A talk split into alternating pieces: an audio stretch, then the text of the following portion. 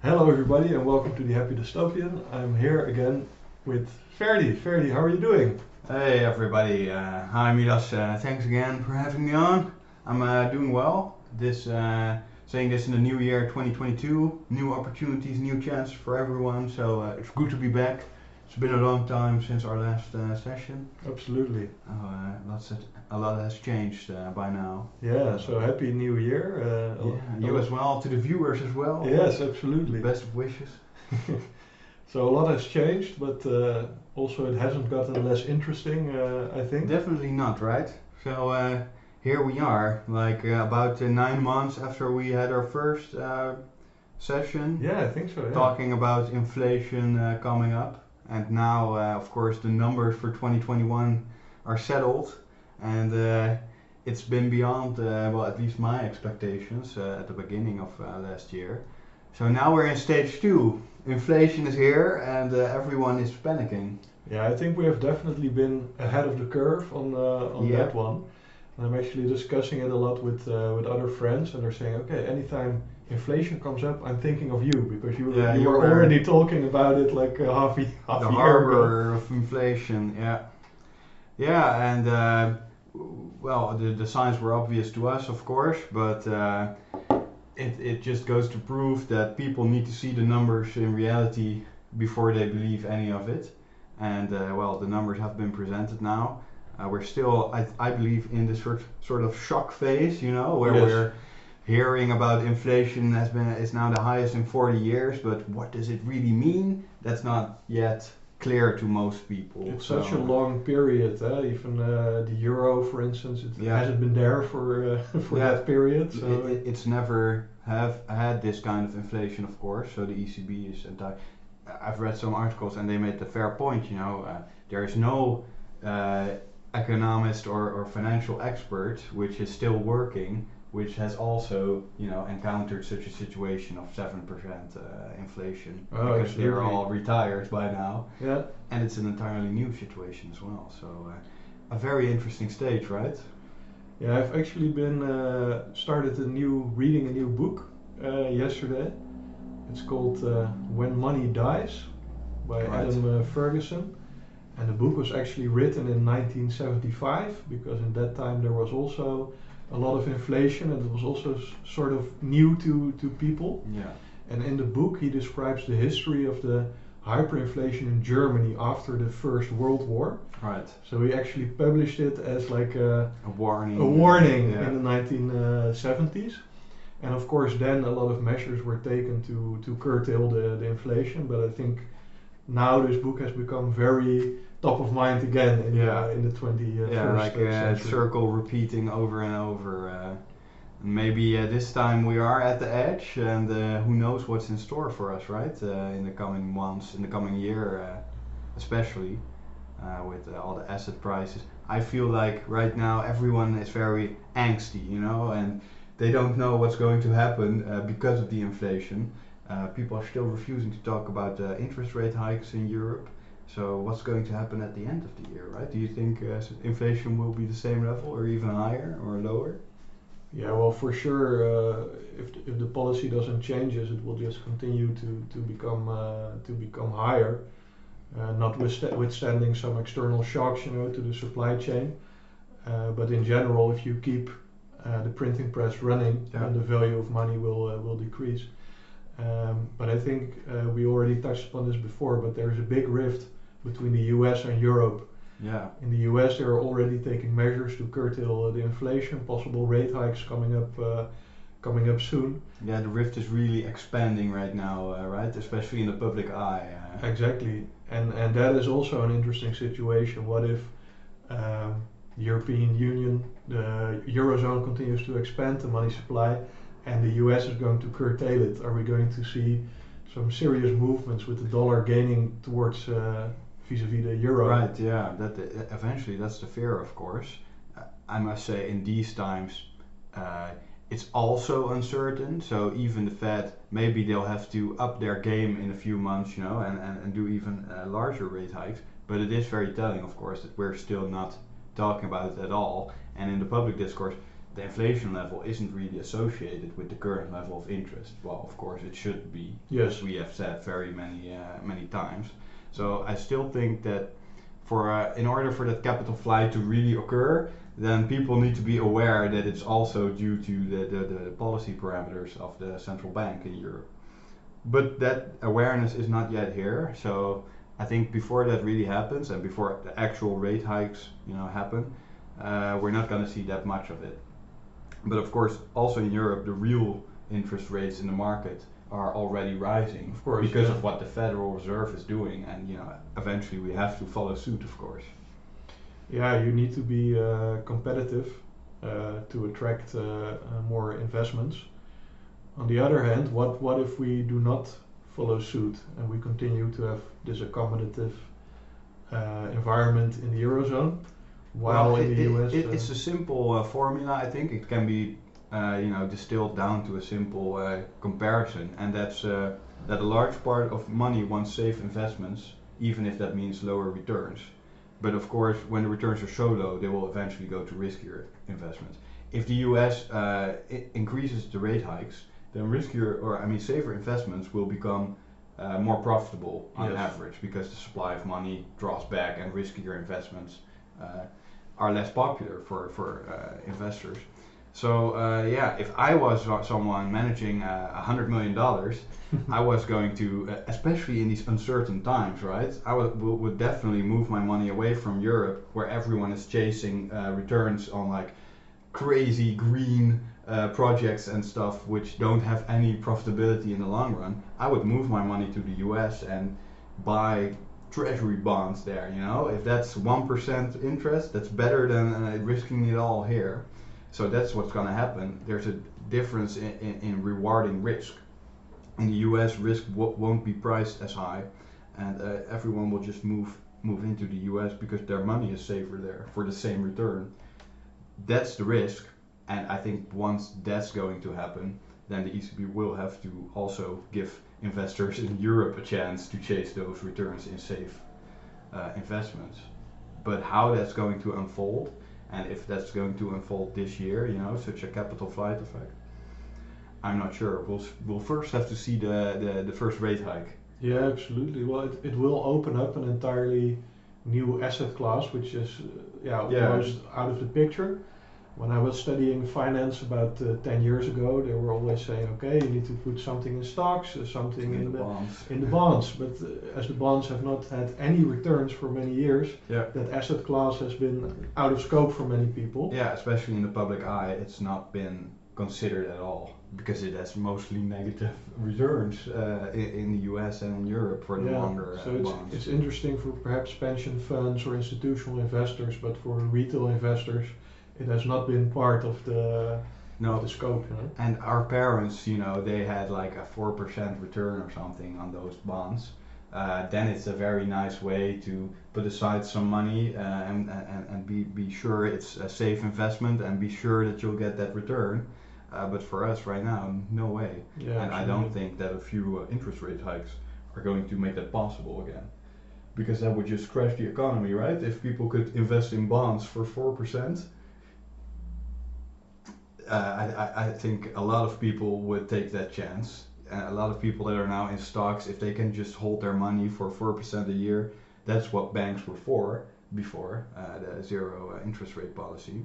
So if we see uh, a situation where that's possible again, it's going to be mayhem.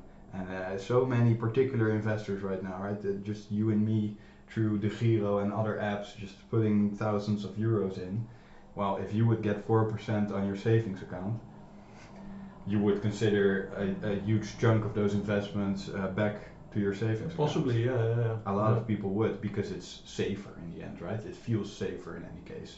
Sure, the, the exchange might always go up over a 10 year period, but people want uh, the feeling of security with the money in their bank account just growing steadily, but that's not been possible.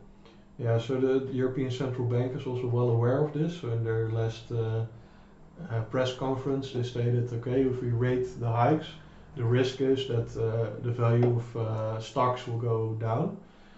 I was personally actually a bit shocked by that because I was thinking, okay, the ECB, it's a public institution, they should be concerned about uh, The public. the public, uh, yeah, the governments, and stock holdings are for Yeah.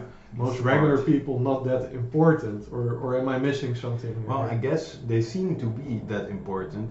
And if you look back at the past 20 years with an honest look, you can understand why. Because it's also been driving so much growth, economic growth, and investment that I can understand they're nervous about a real stock stock market collapse, and not because of uh, what happened in the early uh, months of Corona, where people are just very uncertain about what's going to happen and pull their money back. Now, this would be people choose uh, an alternative, an alternative investment that's not related to uh, the exchange. So yeah, uh, if only five percent of all stock owners start to sell at the current price, it Mhm. will go down more than five percent because yeah, it's it's supply and demand. So if you dump a lot on the market, it will crash. So even 0.5 percent uh, interest rate increase, it only has to scare off a small amount of capital yes, in order for it to collapse uh, for more than the capital that left. So yeah, it's a valuation, right? but but from a society point of view, imagine that there is a big correction in, in the stock market and it loses about fifty percent, some, somewhere in that in that order of magnitude. What would be the impact on the society? Because I, I'm not yet seeing that uh, clearly. Yeah, yeah, who knows, right? I think the valuations have increased so much that it's hard to say what really the damage could be if they draw back a bit, uh, because in the end, uh, if you it, it totally evens out, right, and will still be like a, a growing line compared to 20 years ago, even if it crashes for 50%. Yeah, absolutely. that Yeah. would still work.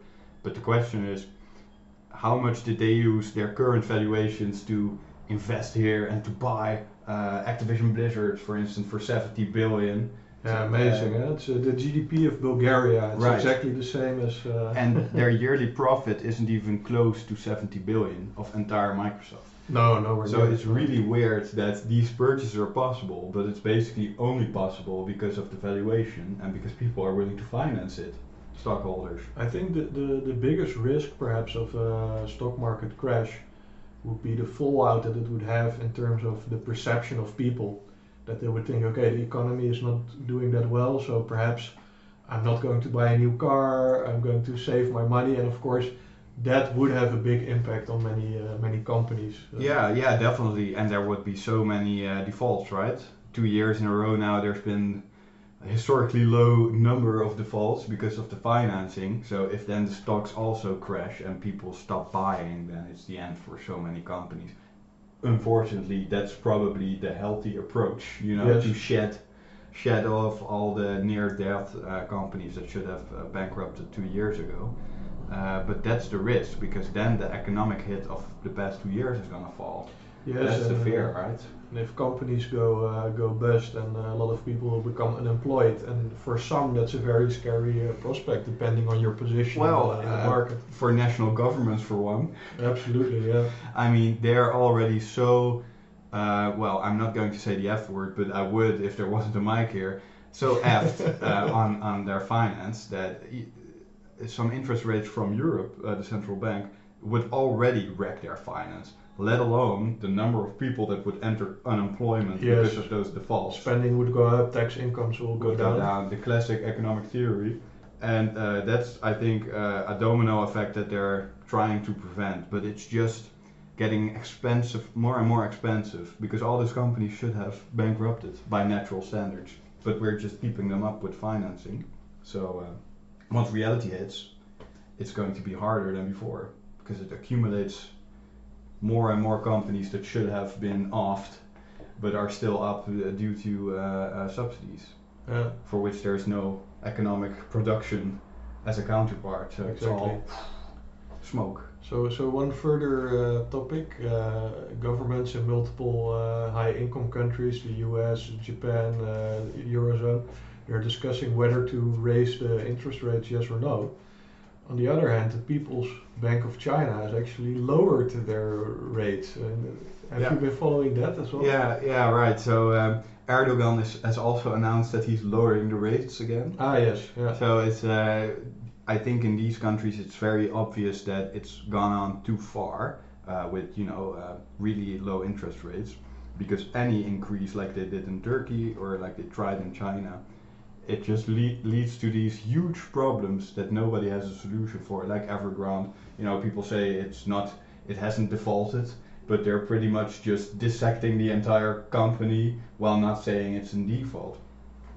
Also, uh, just a symptom of the like the, the huge amount of finance available for China in the real estate market, and they can't escape from it anymore because that, that wealth, that, that fictional wealth that they built, is going to collapse when you raise the interest rates. But they kind of knew that all along, of course. But it's easy to do when you're the one uh, reaping the benefits, Yes. and then 20 years later, when it's really not working anymore, you can't pop the bubble because that would kill you politically. And I think that's also really important in Europe, uh, and a reason why we aren't so uh, um, well keen on raising the interest rate is you know the political uh, background and that uh, the damage from such a rate hike would be very different per country in the EU, which Oh, would absolutely, lead yeah. you know to all kinds of political unrest. and, and per person uh, as well. For Yeah. some people, it will be if, if you are um, like now in a really good job and it's not that easy to find another one for you, then of course you are going to be very concerned to any economic uh, shocks. Just one example. Yeah, yeah, for sure, and, and, and because it's uh, it's been so long, and because we're in such a unique situation, like with the inflation, uh, it's the uncertainty that also damages a lot, right? Like you said earlier, I'm just gonna hold off on purchases because you know I may buy a car, but uh, then uh, the, the the Volvo goes bankrupt uh, in a few months, and my car will never be delivered. That's that kind of uncertainty can really damage the economy. Yeah, or you lose your own job and you're no longer able to afford that car, so you Yeah. use your savings. Yeah, and you have to, you know, return it, and you have problems paying rent, and uh, well, if you have such a world for like one year, I think the the unrest uh, in every country is going to be uh, pretty big, because that's one thing that I've not heard yet. I've said it before uh, today. We're talking about inflation, but not about inflation and zero percent interest at the same time. Well, that's the real danger, right? It's just you're being uh, set on fire from two sides. From two sides, yes, absolutely. And that's a unique uh, occurrence in history. Yeah, so just just to go back a bit to uh, the situation of Germany in the 1920s, what happened there, and it's similar to what is happening now, that people were not really aware that their uh, Deutschmark was losing its value, Yeah. but they were just aware that everything became more expensive. So the food and the groceries were becoming more expensive, so people were asking for higher wages to then- meet those yeah. expenses, and those higher wages were financed through the printing press. So Yeah. in the end, it was a vicious cycle, which was yeah, Yeah. impossible to escape. And we see that now here as well, right? So that's the real danger that now that we've had 7% inflation and a lot of employers are promising we're going to compensate, you know, uh, be it 5 or 6%. Well, if all that's going to be spent instead of saved up, then next year they'll have to do it again. So in reality, there's been a small decline, right, in purchasing power because they may be compensated now coming year, uh, but uh, the inflation has eaten all that up already. Yeah, exactly. I mean, you can compensate like uh, at the beginning of the year, but it doesn't Doesn't take care of what happens in the coming months. Right, yeah, and, and because you're raising the wages, no matter uh, how good it is, and it's necessary for some, uh, it's going to increase and, and, and throw oil on the fire for inflation, Of course, yeah. Because people will just buy more. More, more euros uh, chasing the It's- same uh, Right. of goods. Uh, and they all have the new inflation mindset, which is, well, money's going to devalue at around 10% a year, so uh, I don't want any of it. I- Yeah. and, and only interest rate hikes can really stop it, but it will damage the economy, of course. Now we're talking about interest rate hikes and stock prices, and it, I think it's all quite technical and for many people a bit abstract. You know? But then we really uh, need to think about what practical effects are these going to have on, on people's lives. So just to get back to, to Germany Yeah. for a bit. Um, so actually their inflation problem already started in 1914 at the beginning of World War One. So while in other countries such as Britain, um, they raised taxes to pay for the war effort, and in Germany they didn't do that. So they, they just borrowed the money to pay for the war, which meant that the mark was losing a lot of value every year. which had also a big impact on the morale of the German troops. So when they would come home on furlough from their uh, time at the front, Yeah. they would notice that their uh, nominal wages as soldiers, which stayed the same, um, had a lot of lot less purchasing power. Yeah. So they were thinking, okay, if I'm going to continue in my current position, I need more my wages. family is going to be very poor after the war. Well, if I would be now working uh, in one in one of these sectors which are uh, uh, which have flexible wages, then it would be far better off. Yeah. So the inflation, it's it's sapping away at the morale, and it's uh, and it's disincentivizing people from continuing Yeah, uh, definitely. on a fixed income. Yeah, yeah, because we as a society we consider money, you know, uh, the the reward for our productivity. As Exactly. So yeah. uh, if we start noticing that it's suddenly losing its value, even though you you're still producing the same amount, that's gonna cause a, a panic, of course. And I think that's totally the case here as well. Absolutely, yeah, with all the people walking out of their jobs, you know, like uh, okay, now I have a fixed uh, sum every month. Well, it's becoming less and less, so maybe I should either uh, change jobs or start my own business because Well- in this way I'm only getting poorer. That, that's what people are doing. Uh, I think that uh, the, the, the, the number of companies that were created in the past year is also uniquely high uh, because people are done with you know being on the last chain uh, of income uh, Absolutely, where they are the, the marginal factor. You you're know? always playing catch up to the yeah, monetary expansion. and and your your employer is always trying to save money on you because you're the most expensive factor in in his uh, uh, business probably. So uh, I think a lot of people have woken up from that illusion that you know you'll be safe if you just work work work uh, and, and uh, aren't stupid with your money. Even though for now, if you've worked and worked and worked and saved up a nice amount, you have to put it on the exchange or you're not getting anything back and it's just gonna devalue. So you're yeah. So but they have woken up from one illusion, but they've entered Entered entered, new new illusions. Well? I think they've entered a new fear now, the fear of inflation, because nobody here has experienced real inflation. So everybody now is, how do I hedge my money against inflation? And the funny thing, I read uh, the back of the book that you mentioned. It said, uh, you know, they were going back to a barter economy as Yes, well, because point, money yes. doesn't have value anymore. And I, I tell to people who ask me how, how, how should you hedge inflation? Well, the only thing that's really useful is physical goods that are durable because you can buy them at a lower price now. They will retain their function and quality over time, and they will naturally uh, be worth more as long as it's a functional good that's high in demand. So that's the only, like a house, you know, like a house.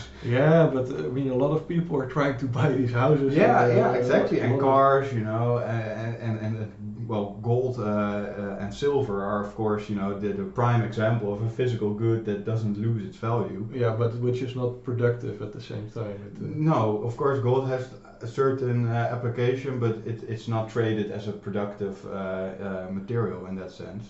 But uh, that that's why I think it's it's it's better if you uh, find new markets of physical goods like uh, computer video cards. You know, if you bought them four years ago, then you can sell them for twice the price now, Hmm. which is because you know, because the physical goods are getting more and more expensive to produce. Yeah, yeah, absolutely. But uh, yeah, you see people being squeezed out of, of a lot of markets. So I remember like uh, two years money. ago, they were having articles in newspaper like, okay, here you can still buy a house on a normal income. And right now the articles are, okay, here you can still buy a house if you have double the normal income.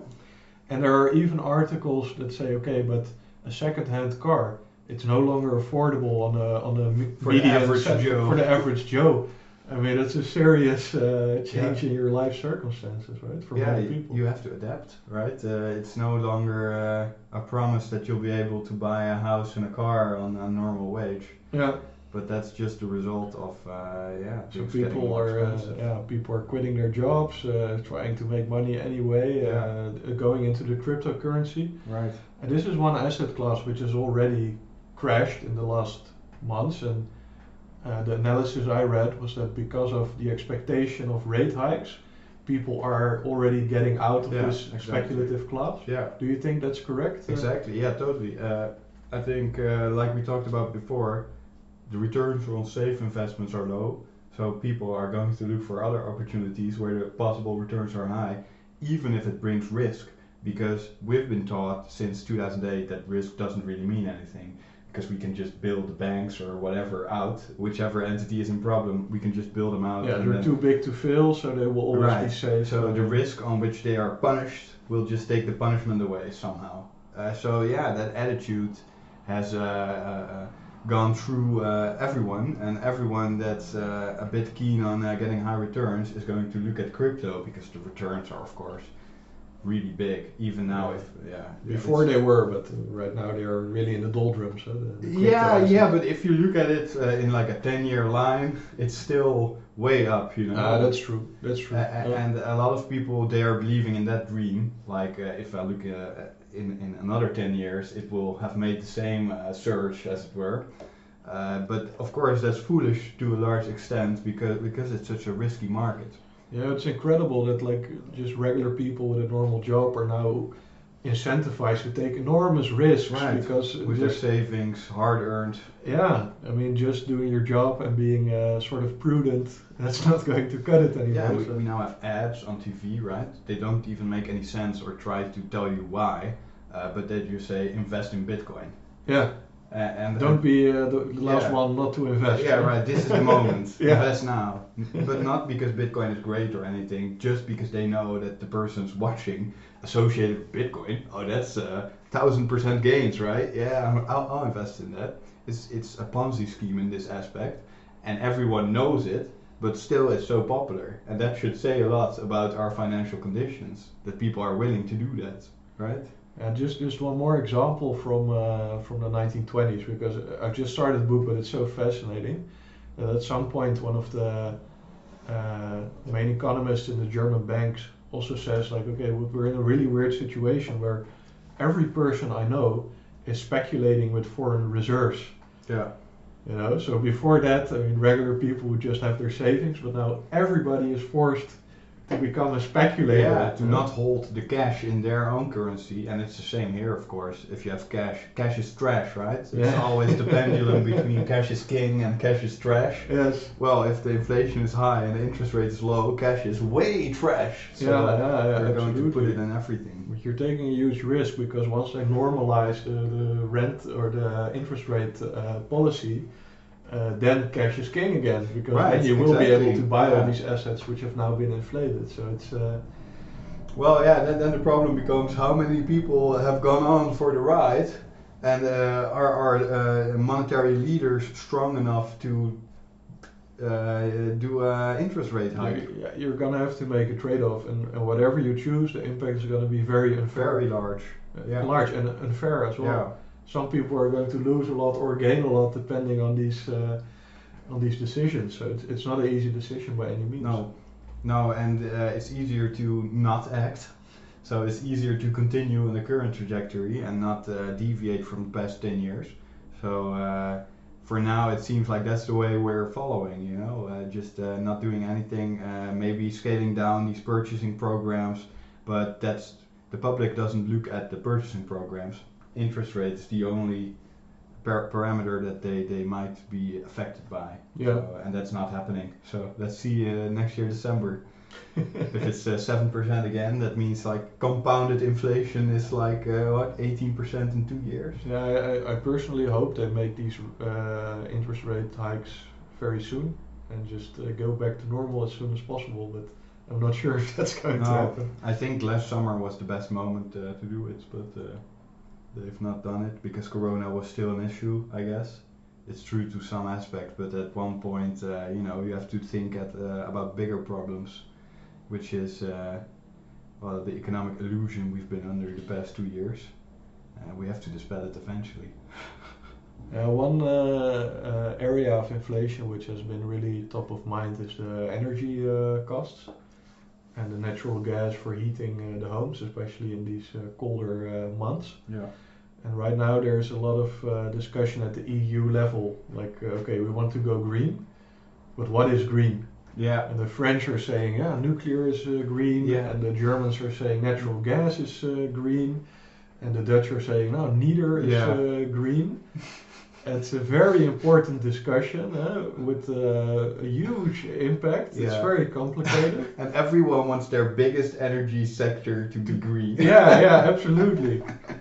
And there is there is no democratic debate. It's just uh, one country uh, versus another one. Yeah, I, I, I'm, I'm really curious to see what the outcome is going to be because I was actually really uh, happy to hear that they were considering uh, natural gas and uh, nuclear for uh, the label because it means that you can put green subsidy on it.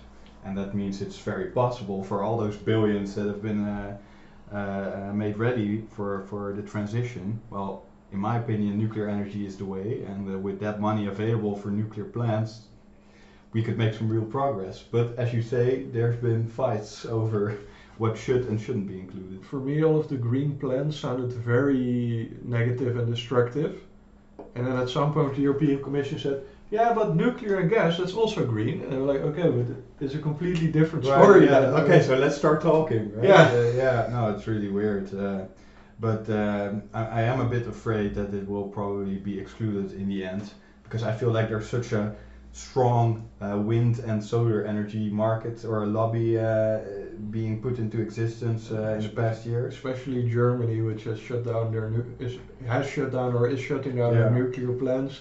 That would be a big blow to them if, if that is now considered green. Yeah, but for France, of course, it would be equally yeah, of course. Yeah. because uh, they have like 70 or 80 percent of their electricity is nuclear. So uh, yeah, that, that that's uh, why I said I'm, I'm really curious to see how it ends. But I, I'm not willing to place my bet or what, on one or the other. Uh, And then there is also the geopolitical aspect of uh, Nord Stream 2. yeah, So just to give some background, you have the Nord Stream 1 uh, pipe which goes from Russia to Germany and which can supply us with natural gas from Russia. And now we are also building the Nord Stream 2 to increase the capacity. And it's just the last stretch which has not been completed. and And, now we're all in the cold. and now it's it's it's very contentious because it's being linked with the whole uh, situation in the Ukraine, with the West saying, okay, but if you continue to escalate, we might not finish the Nord Stream two. It's easy to say if your uh, house is properly warmed at all gas prices, but uh, it's something that we will only damage our own economy with, uh, of course. And Putin knows this better than anyone. So it's a very funny situation. That is, uh, Absolutely. On the other hand, uh, Putin is also, I think, not as strong as he seems. no. He, he made some ultimatums to the to the NATO that uh, they cannot expand anymore. They cannot put their troops and any of the Eastern European uh, members of NATO. Uh, to which NATO answered, uh, "We're never going to agree to those tor- terms." So now the ball is firmly in his court. I mean, is he going to be able to retaliate Yeah. or not? It's a bit. Uh, Yeah, I, I'm also not sure. I think it's really being hyped up at the moment, and uh, almost uh, drums of war are uh, being beat. Uh, so everything that he might do will always pale in comparison, and and we'll we'll sell it as a victory for us because he didn't really do anything. And I can't see like a large scale conflict in Ukraine. Can't see it happening myself. So uh, it's probably just a standoff, and let's see who has the longest breath. who blinks first? Right, and well, February is uh, the coldest month, I think, the first few weeks. And after that, uh, time is not on Putin's side, of course. So uh, he'll have to, if he's going to do something, it's it has to be now while the gas prices are so high because of the cold. I think he will have to do something militarily, but he will try to make like a limited operation. Yeah, that, that, he, that he knows he can't expect like a huge counter reaction. However, I mean, you can start something, but you don't decide when you finish. Yeah, it might get out of hand. How are we going to respond? At the Crimea, uh, we were very timid and uh, uh, weak when we responded. So maybe we'll not do that again, and it'll just escalate, right, to uh, warfare in the Black Sea.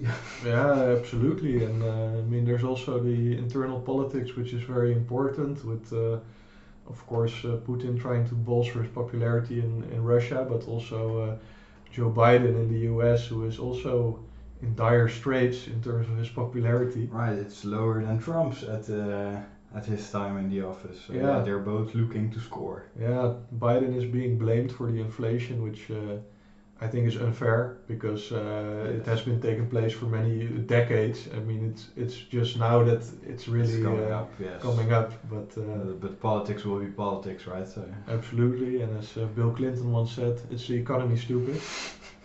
Bill Clinton, I think, uh, the last U.S. president to uh, actually balance to his budget. that. Uh, Yeah, he was the last one to balance the budget, and ever Right, since yeah. then there has been huge deficit. So uh, oh, it's been possible.